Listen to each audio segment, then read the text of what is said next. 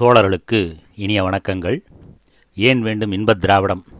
திரு. முரசொலிமாறன் அவர்கள் எழுதியது. இரண்டாவது கேள்வி. திராவிட மக்களிடம் ஒத்த எண்ணப்போக்கு கிடையாது. சமயத்தை எடுத்துக்கொண்டால் தமிழர் மட்டும் பழைய சித்தாந்த மதத்தை தழுவிச் செல்ல பிற திராவிடர்களோ சனாதன தர்மத்தை போற்றி வடக்கு நோக்கி சென்று கொண்டிருக்கின்றனர். கேரளத்து முஸ்லிம்களோ முஸ்லிம்களிலேயே ஒரு தனி வகை. அப்படியே அங்குள்ள சிரியன் கிறிஸ்தவர்களும். சாதாரண பழக்க வழக்கங்களில் கூட பாண்டி திராவிடன் பின்குடிமி முடிய கொச்சி திராவிடன் முன்குடிமி கட்டுவதைத்தான் பார்க்கிறோம்.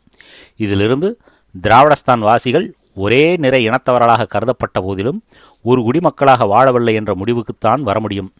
இந்த சாதாரண விஷயங்களில் கூட ஒற்றுமை இல்லாத நீங்கள் திராவிட நாடு கேட்பதில் என்ன நியாயம் இருக்கிறது? பதில். ஒப்புகிறோம் இந்த கேள்வியின் முதற் பகுதியை. பாண்டி திராவிடன் பின்குடிமி முடிகிறான். கொச்சி திராவிடன் முன்குடிமி முடிகிறான். தமிழர் பழைய சித்தாந்த மதத்தை தழுவிச் செல்கின்றனர். மற்றையோர் சனாதன தர்மத்தின்பால் அதிக ஈடுபாடு கொண்டிருக்கின்றனர். மறுக்கவில்லை. ஆனால் இதற்கு முன்பு இரு வார்த்தைகள் குறிக்கும் பொருளை பார்ப்போம். புளிப்பு இந்த தன்மை புளியம்பழத்திற்கும் உண்டு எலுமிச்சைக்கும் உண்டு. ஆனால் இந்த இரு கனிகள் தரும் புளிப்பையும் ஒன்றென கூறிவிட முடியாது. நாக்கின் சுவை நரம்புகள் பழுதுபட்டிருந்தால் ஒழிய. ஆனால் அதே நேரத்தில் கசப்பு தரும் பாகற்காயையும் இனிப்பு தரும் பலாக்கனியையும் புளி எலுமிச்சை இவைகளோடு ஒப்பிட்டு சுவை ஒன்றுதான் என வாதிட முடியுமா? முடியாது. புளி தரும் புளிப்புச் சுவையும் எலுமிச்சை தரும் புளிப்புச் சுவையும் வேறுபாடு கொண்டவை. அதேபோல் இந்த புளிப்பும் பாகற்காயின் கசப்பும் பலாவின் இனிப்பும் ஒன்றுக்கொன்று முரண்பாடு கொண்டவை. வேறுபாடு முரண்பாடு ஒன்று போல தோன்றும் இந்த இரு வார்த்தைகள் சுட்டிக்காட்டும் தன்மைக்கிடையில் ஒரு இமயத்தை நிறுத்தி வைக்கலாம். அவ்வளவு முரண்பாடு அதேபோல்தான் தென்பாண்டி திராவிடன் பின்குடுமி கொண்டவன் கொச்சி திராவிடன் முன்குடுமிக்காரன். இந்த இரு குடுமிகளும் வேறுபாட்டை குறிக்கின்றன. ஆனால் இருவரும் நிச்சயமாக திராவிடர்கள்தான். கனிகள் வேறு சுவையோ புளிப்பு எனும் தலைப்பில் வரவேண்டிய ஒன்று. அவ்வாறே பின்குடுமியும் முன்குடுமியும் சித்தாந்த மதமும் சனாதன தர்மமும் போன்ற தன்மைகள் முடிவில் திராவிடன் எனும் இனத்தின் தன்மையைத்தான் சுட்டிக்காட்டுவனவாக இருக்கின்றன. அப்படி பார்க்கப் போனால் கேள்வியில் குறிப்பிடப்படுகிற ஒற்றுமையின்மைக்கு இன்றைய தமிழகத்திலிருந்து கூட உதாரணத்தை எடுத்து காட்டலாம். பார்ப்பனர்களை எடுத்துக்கொள்வோம் வடமா தென்மா வடகலை தென்கலை. இவர்களுக்குள்ளே எத்தனை வேறுபாடுகள் இருக்கின்றன? பார்ப்பனர் அல்லாதாரைத்தான் பார்ப்போமே. பட்டணத்து முதலியார் மீனும் கரியும் இல்லாமல் ஒரு சோறு உண்ணேன் என்கிறார். வடமண்டல முதலியார்களோ வீர சைவர்கள் என்று மார்தட்டி காட்டுகிறார்கள். இத்தகைய வேறுபாடுகளை எல்லாம் முரண்பாடுகளாக கொண்டு தமிழர்கள் அத்தனை பேரும் ஒரே நிற இனத்தவர்களாக கருதப்பட்ட போதிலும் ஒரு குடிமக்களாக வாழவில்லை என முடிவு கட்டிவிட முடியுமா? அன்புள்ள தோழரே பொதுமக்களிடம் பூதக்கண்ணாடியை கொடுத்து இந்த வேறுபாடுகளை பெரிதுபிடித்து காட்டுவதால் மட்டுமே பிரிவினை கொள்கையை தவிடுபடி செய்துவிட முடியாது. தென்னாட்டிற்கும் வடநாட்டிற்கும் உள்ள வேறுபாடு அல்ல அல்ல. முரண்பாடு தேசிய கூடாரத்து பெருந்தலைவர்களாலேயே ஒப்புக்கொள்ளப்பட்டுவிட்டது வேண்டுமானால் சில தடித்த தோழர்கள் நினைக்கலாம். வியக்கலாம். எப்படியப்பா? இரு இந்தியாவுக்கும் இவ்வளவு முரண்பாடுகள் தோன்றின என்று என்ன செய்வது? பூகோளமே இந்த முரண்பாடுகளை எந்த ஏகாதிபத்தியவாதியாலும் அழிக்க முடியாத விதத்திலே இந்த மண்ணில் செதுக்கி வைத்திருக்கிறது. இந்த முரண்பாடுகள் இந்த உபகண்டத்தில் மட்டுமல்ல தெற்கு வடக்காக நீண்டிருக்கும் நிலப்பரப்பு கொண்ட அத்தனை நாடுகளிலும் இருக்கிறது. இயற்கை விதி அப்படி பின் மாற்றுவது எப்படி? முதலாவதாக பூமத்திய ரேகையிலிருந்து தூரம் அதிகமாக அதிகமாக நாட்டின் சீதோஷ்ண நிலையிலும் முரண்பாடுகள் தோன்றுகின்றன. சீதோஷ்ண நிலையில் முரண்பாடுகள் தோன்றுவதால் மக்கள் பழக்க வழக்கங்களிலும் நடை உடை பாவனைகளிலும் இனப்பாகுபாட்டிலும் பொருளாதார நிலைமைகளிலும் குறிப்பிடத்தக்க மாற்றங்கள் நிகழ்கின்றன. தெற்கு வடக்காக நீண்டு கொண்டிருக்கும் எந்த நாட்டிலும் இந்த முரண்பாடுகள் காண கிடக்கின்றன. சின்னஞ்சிறிய பிரிட்டிஷ் தீவுகள் கூட இந்த வாதத்திற்கு கட்டுப்பட்டு வருகிறது. அங்கே ஸ்காட்லாந்து ஒரு கோடியில் அமைந்திருக்கிறது. பூமத்திய ரேகையிலிருந்து தூரம் அதிகமாவதால் இங்கிலாந்தின் இதர பகுதிகளில் வாழும் மக்களுக்கும் ஸ்காட்லாந்துக்காரர்களுக்கும் பழக்க வழக்கங்களில் மாற்றங்கள் நேர்ந்திருக்கின்றன. பல நூற்றாண்டுகள் முயற்சிக்கப்பட்டும் கூட அவர்கள் இருவரிடையே உள்ள பிளவை குறைக்க முடியவில்லை. அமெரிக்க ஐக்கிய நாட்டிலும் அப்படித்தான். வடக்கிற்கும் தெற்கிற்கும் உள்ள தூரம் இரு பகுதிகளும் வெவ்வேறு பொருளாதார சூழ்நிலைகளை படைத்துவிட்டது. அமெரிக்க உள்நாட்டு யுத்தம் என்பது இரு பகுதிகளுக்கும் இடையே உள்ள பிளவை ஒடுக்க முயன்றதன் பலன்தான். இத்தாலி நாட்டில் கூட லெம்பார்டி சமவெளிக்கும் அதற்கு தெற்கேயுள்ள பகுதிகளுக்கும் உள்ள மாறுபட்ட சூழ்நிலை இன்னும் காண கிடைக்கிறது. அப்படி இருந்தும் அந்த நாடுகள் யாவும் ஒன்றாக இருப்பதைப் போல இந்த உபகண்டமும் ஏன் ஒன்றாக இருக்கக்கூடாது என கேள்வி பிறக்கலாம். இதற்கு பதில் சொல்வதற்கு முன் அந்தந்த நாட்டு சூழ்நிலைகளை சற்று கவனிக்க வேண்டும். இங்கிலாந்திற்கும் ஸ்காட்லாந்திற்கும் மக்களது பழக்க வழக்கங்களை பொறுத்தவரையில் வடக்கு தெற்கு பிரச்சனை உதயமாகியும் கூட ஸ்காட்லாந்து பிரிந்து செல்லவில்லை என்றால் அங்கு அந்த பிரிவினையை தடுத்த சக்தி எது? அமெரிக்காவிலும் வடக்கு தெற்கு பிரச்சனை. உள்நாட்டுப் போர் என்கிற உச்சகட்டம் வரை சென்றதென்றால் அங்கு இரு நாடுகளின் பிரிவினைக்கு முட்டுக்கட்டை போட்டு நிறுத்திய ஹர்த்தா யார்? மொழிதான் காரணம். இந்த இரு பிராந்தியத்து மக்களும் ஆங்கிலம் என்ற ஒரே மொழியை பேசினார்கள். எனவே பழக்க வழக்கங்களில் பொருளாதார அமைப்புகளில் வித்தியாசம் இருந்திருந்தாலும் இணைந்து வாழும் மனப்பான்மை நாளடைவில் வேரூன்றிவிட்டது. இங்கு அப்படி அல்லவே தென்னகத்தில் வழங்கும் திராவிட மொழி குடும்பத்தையும் வடநாட்டில் வழங்கும் ஆரிய மொழி குடும்பத்தையும் இணைத்து வைக்கத்தக்கதோர் ஏணி அவனியில் கிடையாதே. எனவேதான் முரண்பாடு இங்கே பிரிவினை திட்டம் என்ற அளவுக்கு தலை தோங்கி வளர்ந்துவிட்டது. அடுத்து பழங்காலத்திலிருந்தே இங்கே தென்னகத்திற்கும் வடநாட்டிற்கும் நேரடியான இயற்கையான போக்குவரத்து வசதிகள் இல்லாமல் போய்விட்டன. சமுத்திரகுப்தன் தனது பிரக்யாயுதி பெற்ற திக்விஜயத்தை நடத்திய போது கூட தென்னாட்டை எட்டிப் பார்க்கவில்லை. வடமொழி காவியமான ரகுவம்சத்திலும் ஒரு திக்விஜய வர்ணனை வருகிறது. அந்த திக்விஜயம் கூட தென்னகத்தை மிதித்ததாக குறிப்பிடவில்லை. இன்றளவும் கூட தென்னாடும் வடநாடும் நேரடி போக்குவரத்து வசதிகளால் இணைக்கப்படவில்லையே. இங்கிருந்து வடநாட்டுக்கு செல்லும் யாத்ரா மார்க்கங்கள் எல்லாம் சுற்றி சுற்றித்தான் செல்கின்றன. அகஸ்தியர் முன்பு விந்தியத்தை கடந்து தென்னகம் வந்தார் அல்லவா அந்த காடும் மலையும் நிறைந்த வழி அவ்வப்போது தென்னகத்தின் மீது கொள்ளையடிப்பதற்கான படை கொண்டு வந்தோர்களால் தான் உபயோகப்படுத்தப்பட்டதை அன்றி வியாபார தொடர்புக்கோ பொதுமக்கள் குடியேற்றத்துக்கோ அதை பயன்படுத்த முடியவில்லை. பின்பு வெள்ளைக்காரர்கள் அமைத்த சாலைகளும் நேரடி தொடர்புக்கு வழிகோடுவதாயில்லை கடைசி காலத்தில் வெள்ளைக்காரர்கள் இந்த நாட்டை விட்டு வெளியேறுவதற்கு முன்புதான் இருப்பு பாதை போடப்பட்டது. அவர்கள் டில்லியையும் தென்னகத்தையும் ரயில் பாதை மூலம் இணைத்தார்கள். அது எவ்வளவு சுற்றி வளைந்த பாதை என்பது படத்தை பார்த்தாலே புரிந்துவிடும். ஆகாய விமானங்கள் இல்லையா? தெற்கிற்கும் வடக்கிற்கும் நேரடி தொடர்பு ஏற்படுத்த என்று கேட்கலாம். ஆமாம் ஆகாய மார்க்கம் நேரடி தொடர்பு தரும் சாதனம்தான். ஆனால் அது இயற்கையான தொடர்பு அல்லவே. இறுதியாக இயற்கை நீதிகள் தென்னாட்டையும் வடநாட்டையும் இணைத்து வைப்பதற்கும் பிரியப்படவில்லை என்பதற்கு இந்த நாட்டு நதிகளை தக்க சான்று பகரும். இந்திய தேசப்படத்தை எடுத்துக்கொண்டு எந்த நதியாவது இந்த உபகண்டத்தில் தெற்கு வடக்காகவோ அல்லது வடக்கு தெற்காகவோ ஓடுகிறதா என்று வாருங்கள். எதுவுமே இருக்காது. நதிகள்தான் உலகத்தில் பல நாகரிகங்களுக்கும் விளைநிலமாக இருந்திருக்கின்றன. இந்த நாட்டில் தெற்கு வடக்காகவோ அன்றி வடக்கு தெற்காகவோ எந்த நதியும் ஓடாதது. இரு பகுதிகளிலும் வெவ்வேறு கலாச்சாரத்தையும் நாகரிகத்தையும் வளர்த்துவிட்டது. இயற்கை எண்ணெயே விரும்பவில்லை. தென்னாடும் வடநாடும் சேர்ந்து வாழ வேண்டும் என்பதை காமராசர் சொல்வது போல நாளை தேசிய அரசாங்கம் டெல்லியையும் குமரிமுனையையும் இணைத்து வைக்க நேரடியாக சாலை ஒன்று அமைக்கலாம். ஆகாய விமானத்தில் வடநாடு சென்று வரவும் அங்குள்ளோர் தென்னாடு வந்து பார்க்கவும் தனிச்சலுகைகள் வழங்கப்படலாம். ஆனால் பல்லாயிரம் ஆண்டுகள் தனித்து சுயேட்சையாய் வாழ்ந்த தென்னகம் இனிமேல் செயற்கை முறைகளால் ஒட்டப்பட்டு விடும் என்பது நம்ப முடியாத கட்டுக்கதையாகத்தான் இருக்கிறது.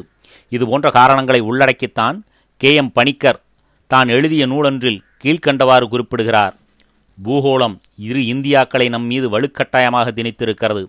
ஒன்று கங்கை சமவெளியை மையமாக கொண்டு ஆரியாவர்தம் என்று வர்ணிக்கப்படும் பகுதியாகும். இன்னொன்று விந்திய பகுதியிலிருந்து தீபகற்ப முனை வரை பரவியிருக்கும் தெக்கணமுமாகும். இனவழியாக மொழி வழியாக அரசியல் வழியாக இவைகள் தனித்தனியாகவே இருந்திருக்கின்றன. அவரே வேறொரு இடத்தில் குறிப்பிடுகிறார்.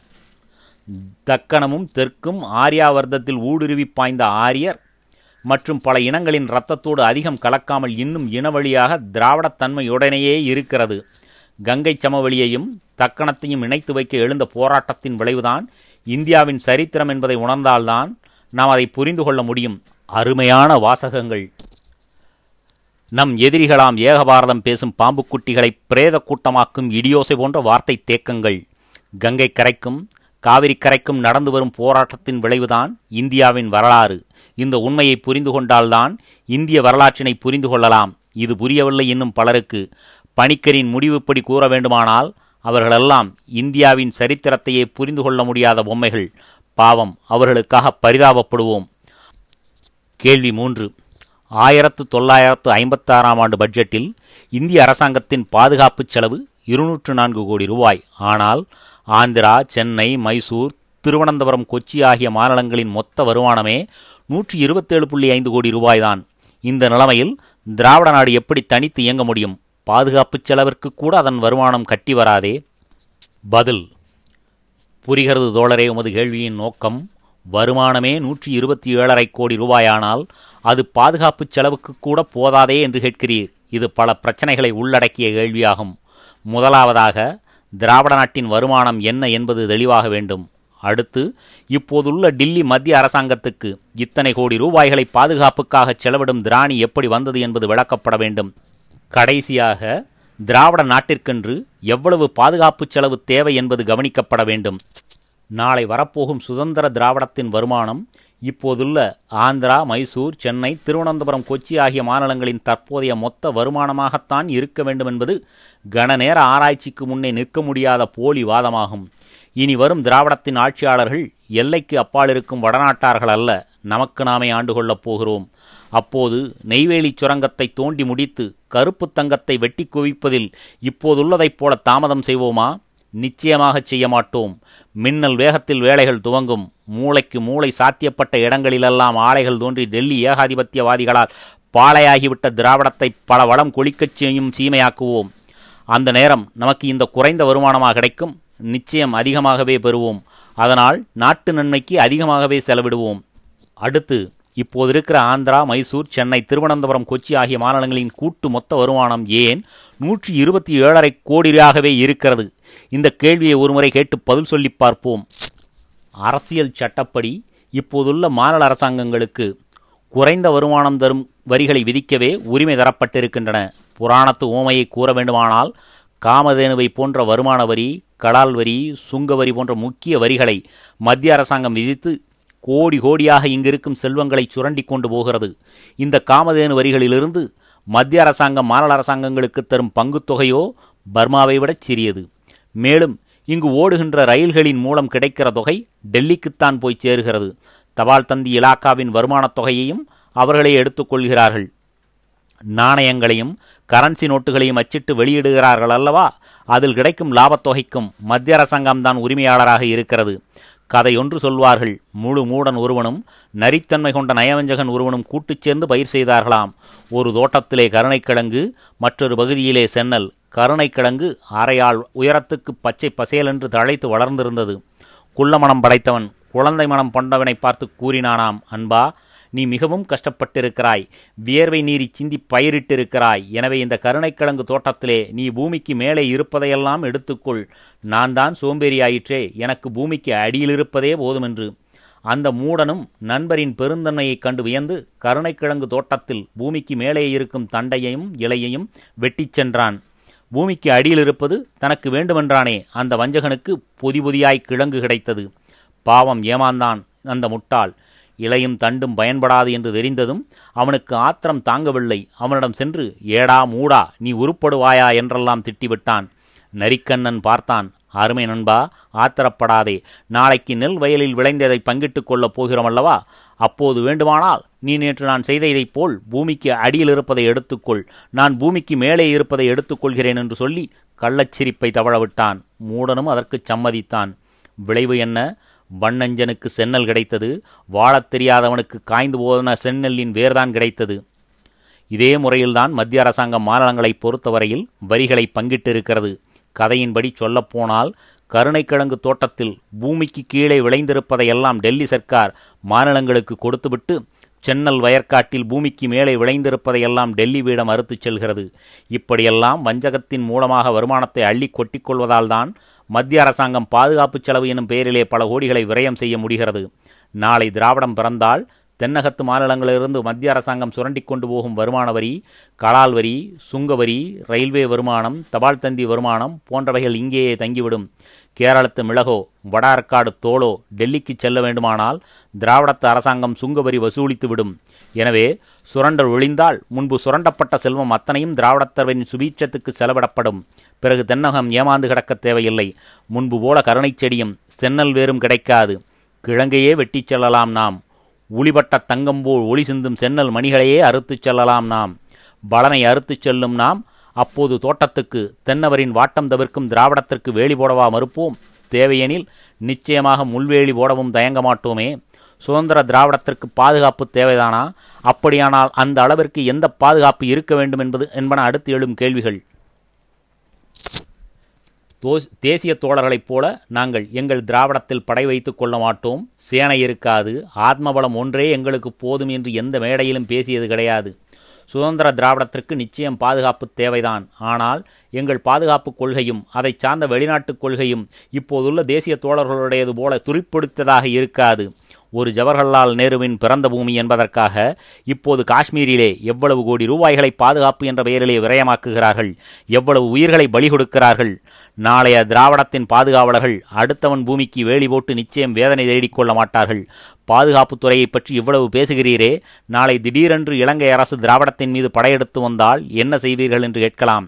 தென்னவன் தோற்றதில்லை தோற்றதில்லை என்று கூறி வருகிற நாம் பாதுகாப்புக்கு செலவிட தொகையில்லை என்று வெள்ளை கொடியையா உயர்த்தி பிடிப்போம்? சரணாகதி சீட்டையா எழுதி அனுப்புவோம்? கடைசி திராவிடனின் இருதயத்தில் கடைசி துடிப்பு இருக்கிற வரையில் நிச்சயம் அப்படி செய்ய மாட்டோம்.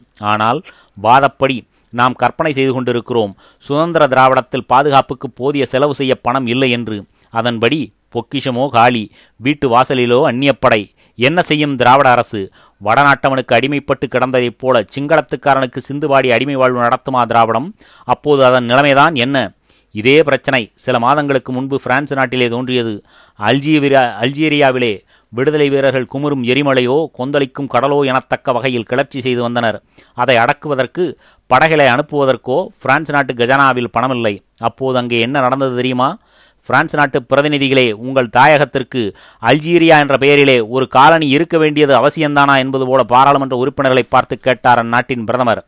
அவர்களோ பழம் பெருமையை காப்பாற்றிக் கொள்வதற்காகவாவது ஒரு காலனி தேவைதான். அதன் மூலம் சுரண்டலும் அவசியம்தான் என்று பதிலிருத்தார்கள் அப்படியானால் அந்த அல்ஜீரியாவிற்கு படையை அனுப்பி விடுதலை வீரர்களை அடக்குவதற்கு நம்மிடம் பணமில்லை. உங்களுக்கு அல்ஜீரியா வேண்டுமானால் நீங்கள் அதன் பாதுகாப்பிற்கென தனி வரி செலுத்த வேண்டும் என்ன சொல்கிறீர்கள் என்று கேட்டார் பிரதமர். மக்கள் பிரதிநிதிகள் சம்மதித்து விட்டார்கள். இப்போது தனி வரி ஒன்றை வசூலித்து அதை கொண்டு அல்ஜீரியாவின் ஆர்ப்பாட்டக்காரர்களை சுட்டுக் கொள்வதற்கு சிப்பாய்களை அனுப்புகிறார்கள். இதே முறைதான் நெருக்கடி ஏற்பட்டால் நாளை திராவிடத்திலும் நடைபெறலாம். இன்னொன்று போரண ஒன்று ஏற்பட்டால் அப்போது நாட்டிலே இருக்கிற நிலைமைகளே வேறு. சென்ற உலக யுத்தத்தின் போது வீட்டுக்கு ஒருவரை பலி கொடுத்திருக்கிறது சோவியத் நாடு. இதர ஐரோப்பிய நாடுகளிலே போர் செலவிற்காக பலர் பட்டினி கிடந்திருக்கின்றனர். தாயகத்தின் மானம் காப்பாற்றப்பட வேண்டும் என்பதற்காக இருக்கிற பொருளையெல்லாம் வாரி வாரி கொடுத்திருக்கின்றனர். நாமே வழியே சென்று ஆக்கிரமிப்பு வேலைகளில் இறங்காவிட்டாலும் நாளை நம் மீது யாராவது பலாத்காரத்தை உபயோகித்து அகில உலக சட்டத்தை மீறுவார்களேயானால் அப்போது திராவிட அரசியலாரிடம் பணமில்லாமற் போகுமேயானால் பிரான்ஸ் நாடு காட்டியிருக்கும் வழியை சுலமமாக பின்பற்றலாம். முக்கியமாக ஒன்று இவ்வளவு ஆனால்களுக்குமே தேவையில்லை. இந்த கட்டுரையின் முதல் பகுதியில் தெளிவாக்கி இருக்கிறபடி சுதந்திர திராவிடத்திற்கு கண்டிப்பாக தேவையான பாதுகாப்பு செலவு கிடைத்துத்தான் தீரும். அதற்கான பொருளாதார மாற்றங்களை வரப்போகிற திராவிட அரசு திறம்பட ஏற்றும் திருமணம் செய்து கொள்ளப் போகிற வாலிபனை பார்த்து வயோதிகன் ஒருவன் கேட்டானாம் ஏனப்பா நீயோ என்னை விட வயதில் சிறியவன் அனுபவமும் தெரியாதவன். நீ நாளை கல்யாணம் செய்து கொண்டால் எப்படி நீ உன் மனைவிக்கு பாதுகாப்பு அளிப்பாய் என்று? அந்த கேள்வியிலேயே எவ்வளவு வேகமும் வித்தாரமும் இருக்க முடியுமோ அவ்வளவேதான் இந்த கேள்வியிலும் இருக்கிறது என்பதையும் நம்மால் சொல்லி காட்டாமல் இருக்க முடியவில்லை. வாலிபனுக்கு திருமணம் தேவைதான். ஆனால் மனைவியின் பாதுகாப்புக்காக தன்னால் செலவு செய்ய முடியுமா என்று ஒரு வீண் மனப்பிரந்தையை ஏற்படுத்தி கொண்டு திருமணமே தேவையில்லை தனக்கு என முடிவு செய்வானை முற்றும் துறந்த ஞானி என்றால் மன்னித்து விடலாம். ஆனால் சமுதாயத்தோடு ஒட்டி வாழ விரும்பும் முழு மனிதன் என்றால் அவனை மன்னிக்கவே முடியாது. அதைப் போலத்தான் திராவிட முன்னேற்றக் கழகம் துறவியாக இருக்க விரும்பவில்லை. திராவிடனை ஒரு மனிதனாக வாழச் சொல்கிறது. அதனால் அவனுக்கு திருமணம் தனிக்குடித்தனம் ஆகியவைகளுக்காக சமமான சுதந்திரம் தனித்திராவிடம் ஆகிய கோரிக்கைகளை கேட்கிறது. இது எப்படி தவறாக முடியும்?